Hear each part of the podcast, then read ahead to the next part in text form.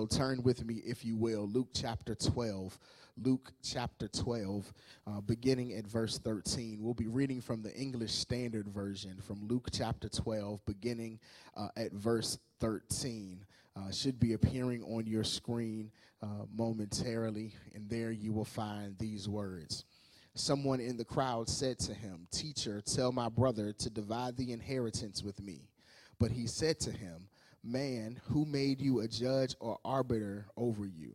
And he said to them, Take care and be on your guard against all covetousness, for one's life does not consist in the abundance of his possessions. and he told them a parable, saying, The land of a rich man produced plentifully. And he thought to himself, What shall I do? For I have nowhere to store my crops.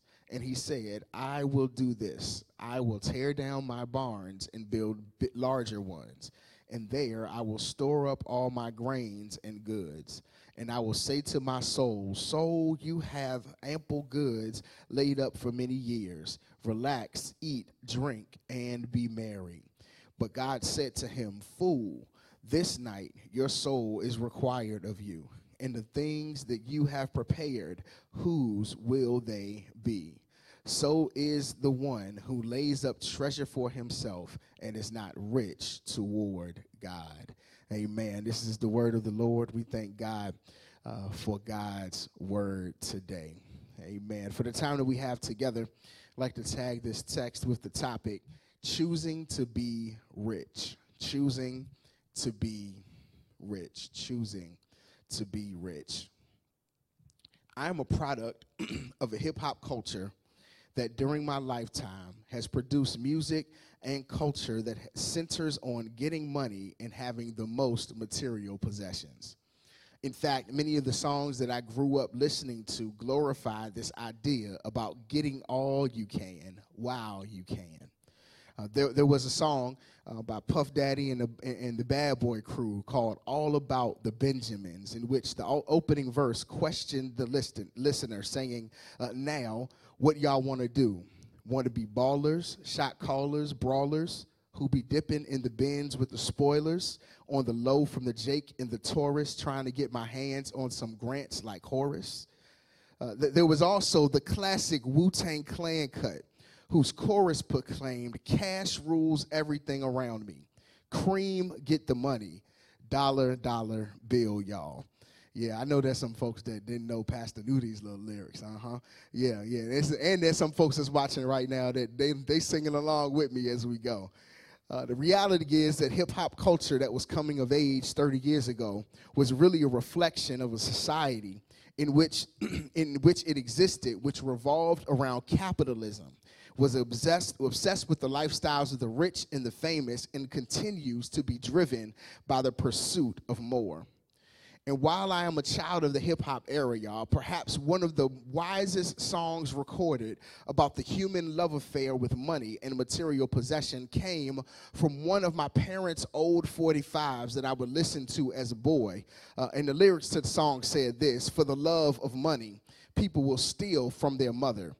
For the love of money, people will rob their own brother. For the love of money, people can't even walk the street because they never know who in the world they're going to beat for that lean, mean, mean green, the almighty dollar.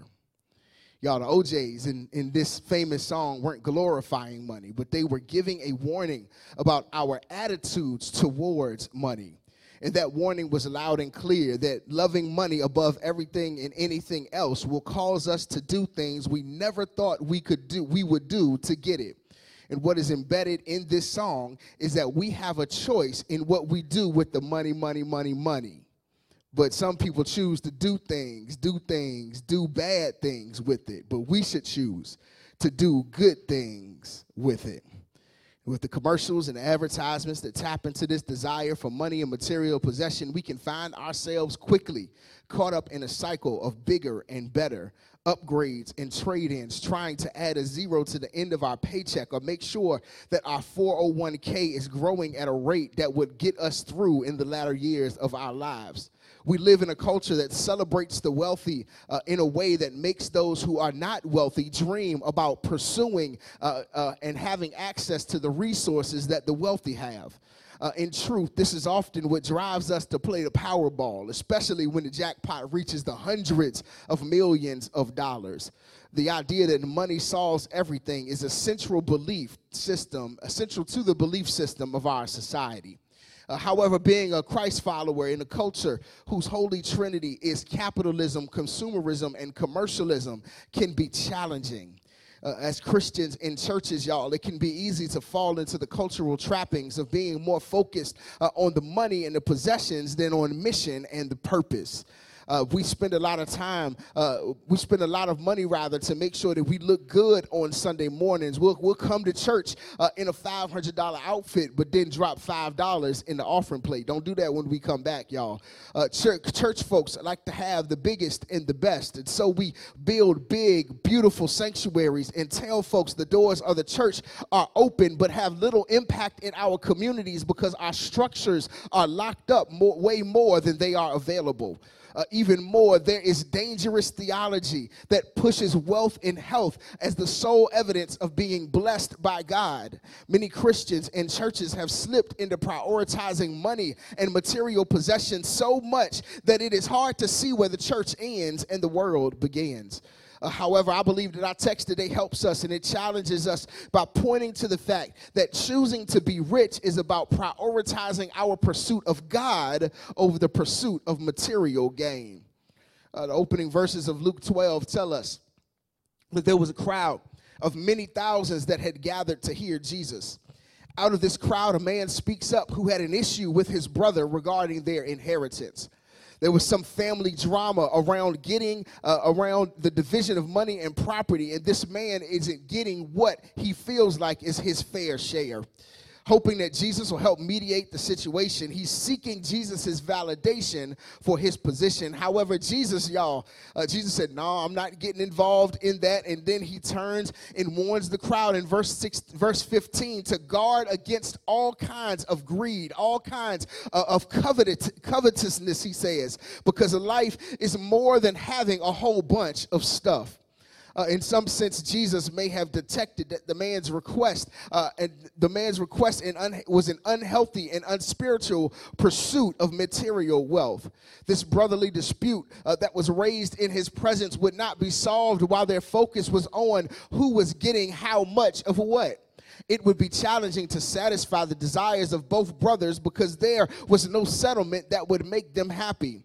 Uh, this question from the man about his family's inheritance debate provided a platform, however, for Jesus to talk about the issues surrounding greed. And he drives home his point with this story about this rich farmer in the text. He tells uh, the story of the rich farmer who had a large harvest and had nowhere to store his crop. And he decides to tear down his existing barns and build bigger barns. Then he wanted to sit back and enjoy the lifestyle afforded to him by such a great harvest. Uh, however, he is visited that same day by God, who informs him that the plans that he that he had put into place in his mind were futile because his life would be demanded of him, that he would die. And he asked him, "Who will get what you have prepared for yourself?"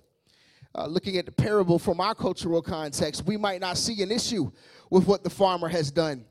He has a great business and has created a means for generational wealth. He has set up his retirement plan so that he can spend his days uh, living the good life. Who wouldn't want uh, to exist in this way? But in verse 20, we discover why Jesus called the rich farmer a rich fool uh, because of his choices in how he managed the abundance that was afforded to him.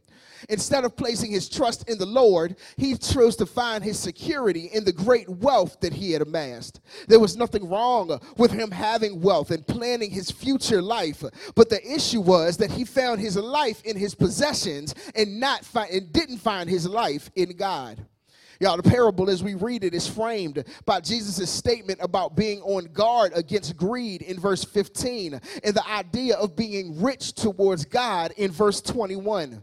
It is these statements that help us to bring, uh, bring clearly into view one of the main points of the passage, namely that wealth is not a problem, but our perspective about wealth can be. Let me say it one more time, y'all. Wealth is not a problem. It's not a problem to have a lot. It's not a problem problem uh, to be rich. It's not a problem to have resources at your disposal, but our perspective about it, our heart's position, our disposition about it can be problematic for us. The word translated from the Greek as greed means the excessive, immoderate desire of acquiring more. The idea of being rich towards God points to making God the priority in how we manage what we have. Uh, in essence, Jesus is showing us that we have a choice. We can be rich with barns or we can be rich towards God. And we and regardless amount of the money, regardless of the amount of the money we have, we all uh, intentionally make a decision about the priority of our lives and more specifically, the way we handle the resources which were entrusted to us by God. Greed and generosity are both driven by desire. Greed by the desire to have more in a search for self satisfaction and fulfillment. And generosity is driven by the desire to please God by living with an open hand, guided by the Holy Spirit. This is the decision that's laid before us. How we think and feel about money and material possession is a matter of eternal consequence. And I know know what you're thinking. Here go the preacher again, talking about money in church. Uh, and I know it can be a highly sensitive topic and a very personal matter because we don't want anybody uh, telling us what to do with our money, particularly not the deacon or the trustee or the preacher, not uh, anyone. But the truth is uh, that Christian discipleship without a discussion about our attitudes around money and possessions is not really discipleship when we read the Gospels and, and the entirety of the Bible, we discover that while there are 500 verses on prayer and 500 verses on faith, there are more than 2,000 verses on money and possessions. Jesus himself talked much about money. 16 of the 38 parables in the Gospels are concerned with how to handle money and possessions. In the Gospels, an amazing one out of 10 verses deal directly with the subject of money. Our spiritual disposition and practical application of the kingdom standard and understanding of wealth and material possessions matters. We'd like to hear the things that will increase the amounts uh, in our bank accounts and expand our various financial holdings, but to preach and to teach these things with, uh, uh, with our, uh, without addressing our attitude and perspectives about them duplicates the society standard and not the standard of the word of God. To be clear, y'all. Again, having money is not the issue. Having nice things and enjoying life is not the issue. It is when we treat money and possessions as the end goal and as the only goal and not the means by which we advance the kingdom that we find ourselves in the same spiritual place of the rich and foolish farmer in our text. And so we have to learn to do what Jesus suggests in uh, verse 21. We have to learn how to be rich toward God. How then can we choose to be rich? That's a good question today. I got two things for you, and I'll be out your way first. We are we can we are choosing to be rich means recognizing God as a, as our sufficient source. Recognizing God as our sufficient source. Somebody type sufficient source in the comments. Y'all, one of the things as we read the parable today that stands out is how many times the farmer in the text uses pronouns that refer to himself. I'm going to read verses 17, 17 through 19 again. I'm going to put some special emphasis on some things, though. So, so listen to what happens. It says, here we go. It says, He thought to himself, What shall I do? I have no place to store my crops. Then he said, This is what I'll do. I will tear down my barns and build bigger ones. There I will store my surplus grain. And I'll say to myself, You have plenty of grain laid up for many years. Take it easy, eat, drink, and be merry. Y'all catch it? Uh, the farmer consults himself. He plans with himself with himself about how to handle the grain harvest and the certain windfall of money that would come from this. He was already rich and is now getting richer because of this great harvest. And in his view, y'all, he did it all by himself.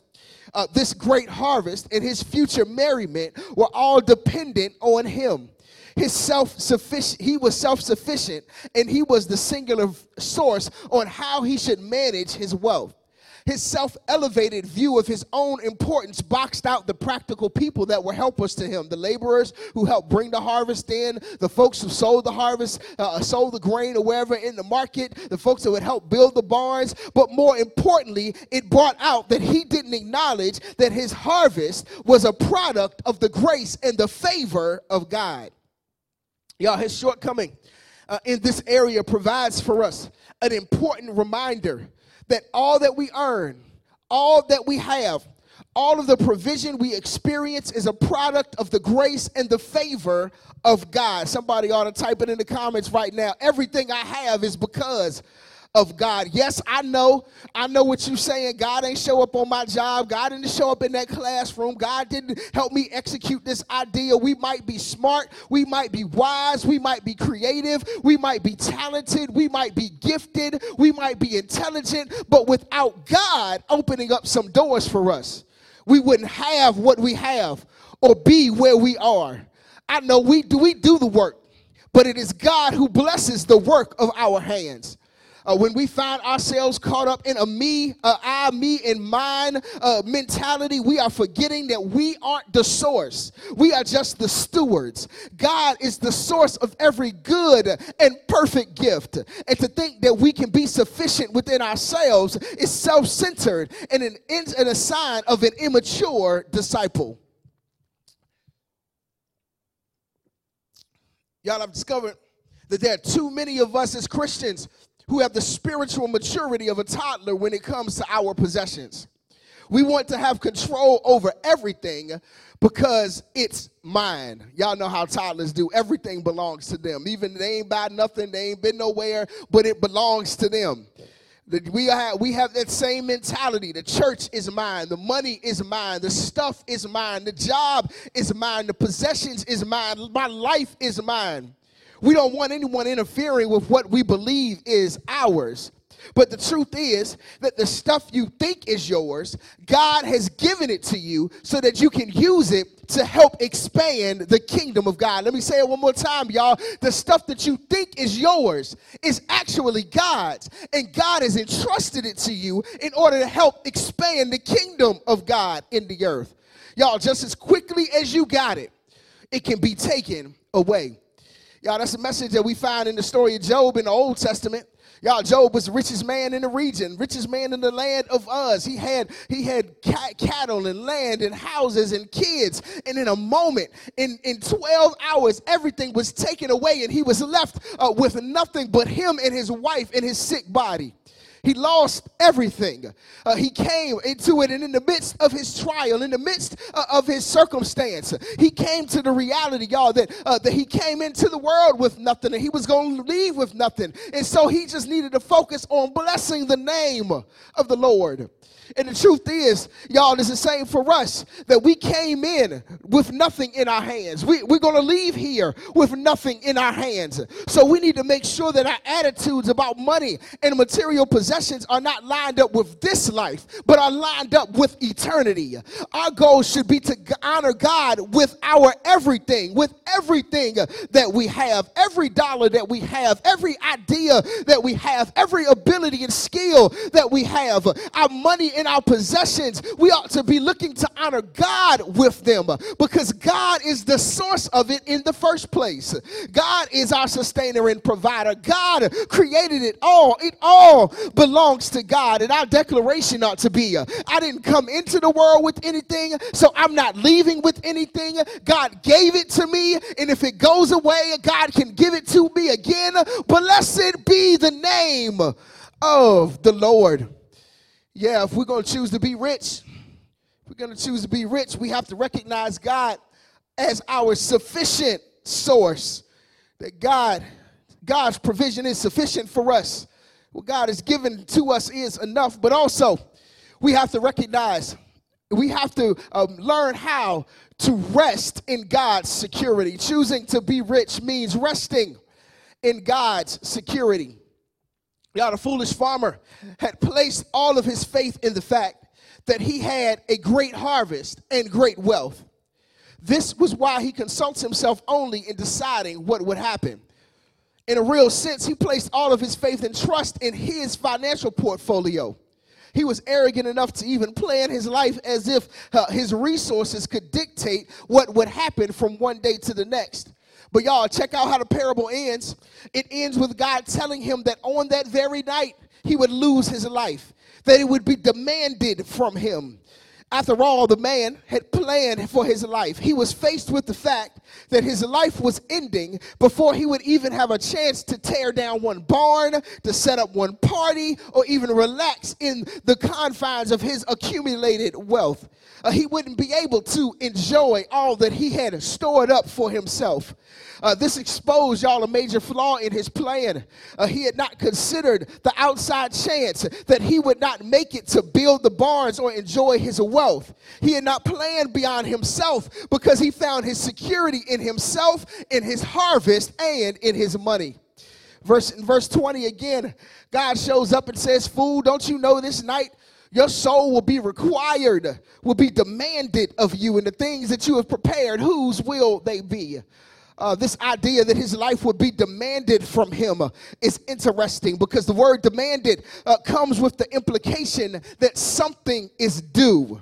Yeah, y'all, we know how that is a due date on our bills and all of that. It, it, comes with the implication that something is due. This is an intentional use by Jesus as he tells the story to communicate the fact that we don't own our own lives, we are stewards of them. Y'all remember the parable uh, in Matthew chapter 25 where where the, where, where the, uh, the, the, rich, the rich man gave the three servants the talents and then went away and he showed back up and was like, all right, y'all, it's time to pay up, time to show me uh, what you did while you was gone. This is the same kind of idea that Jesus is communicating in the text and this is why we have to secure our lives and to secure ourselves in something greater than our own ability to acquire money in possession because we never know when that ability will be taken from us. We never know when our access to our accumulation will be cut off. The quality of our lives is only exposed by money and possessions. We are only revealing more of who we are at our core. But y'all, here's the good news that our lives are enhanced when we place our trust and find our security in God.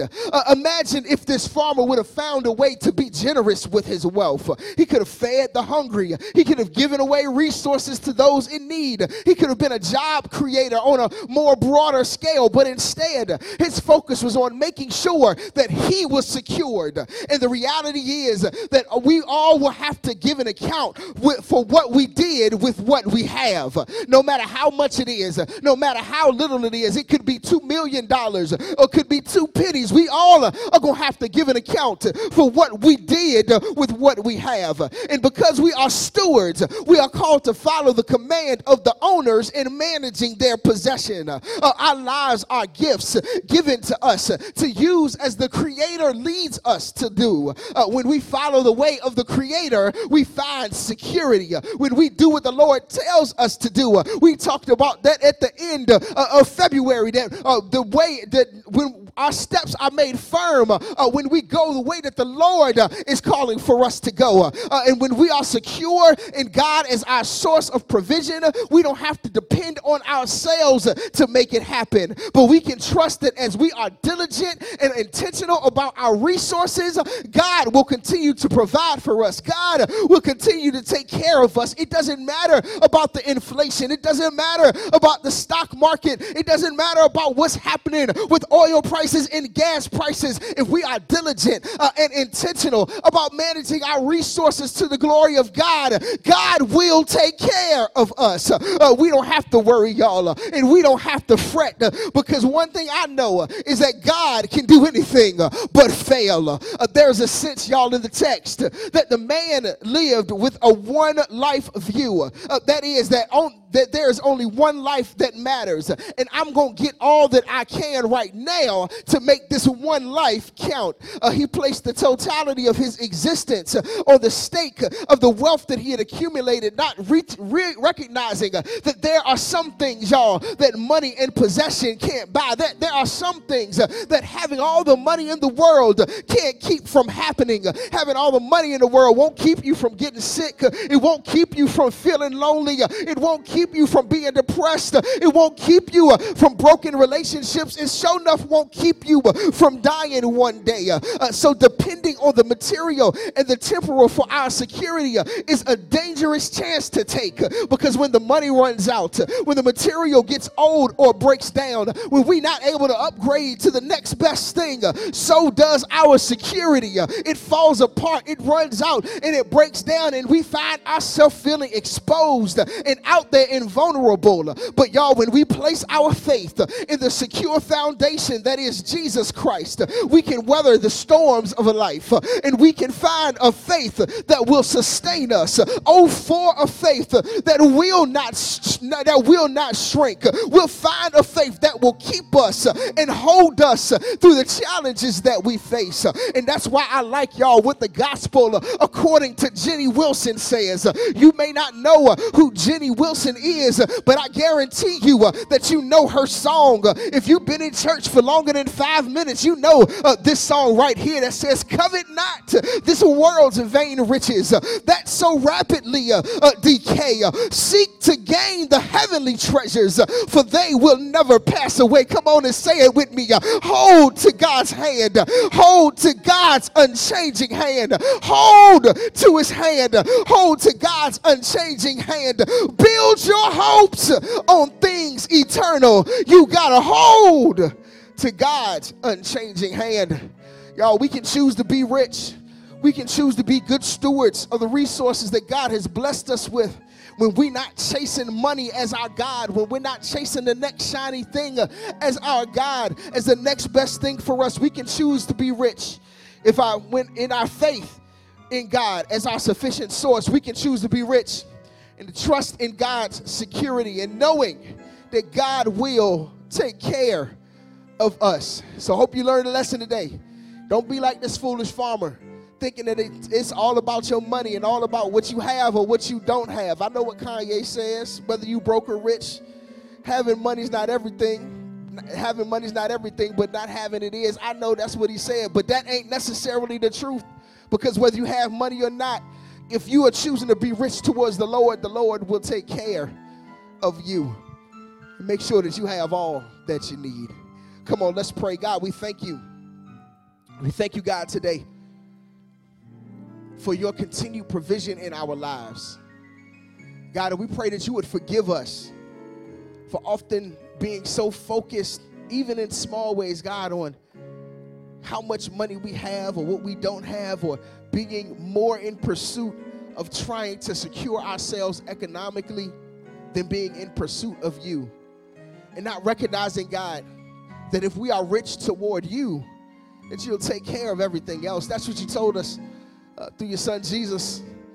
That if we seek first the kingdom of God and its righteousness, that you'll take care of our clothes, you'll take care of our food. You'll make sure that you care for us in ways, in, in greater ways than you care for the sparrow or even the flower of the field. And so, God, help us to trust you more. Help us to trust you so that we can be generous towards your mission here on the earth, so that we can recognize, God, that all that you've given to us is to be used to help build the kingdom of God here on the earth. So that as we care for our families, as we care for our community, as we uh, seek to be a church with impact and influence in our community, that what we do uh, is with the mindset of recognizing that we are here to expand the kingdom of God in the world. God, now we pray for some man, woman, boy, or girl who is with us today, who is watching this right now and knows they need to get their life connected with you. God, we're praying for the spiritual decision that they would make. God, help them today, God, to find the strength to just type new life in the comments right now. God, whether it be that they're praying to be baptized because of new belief and in, in, starting a relationship with you on this day. God, whether they are praying today to be rededicated uh, to their walk with you, or they're praying to partner with the with the Mount Carmel Church, God, in our ministry efforts because their gifts align with what you're doing here in our great church. God, we pray that you would strengthen them today to type new life or to go to the website and do what needs to be done, God, to, so that we can walk with them in their spiritual journey and celebrate their spiritual decision today. God, continue to keep us, continue to open doors for us, continue to make ways for us, God, and most importantly, God, continue to help us check our hearts to ensure that we are in pursuit of you over everything else. God, we thank you, we honor you, and we praise you this day. It's in Jesus' name we pray. Amen. Amen. Amen.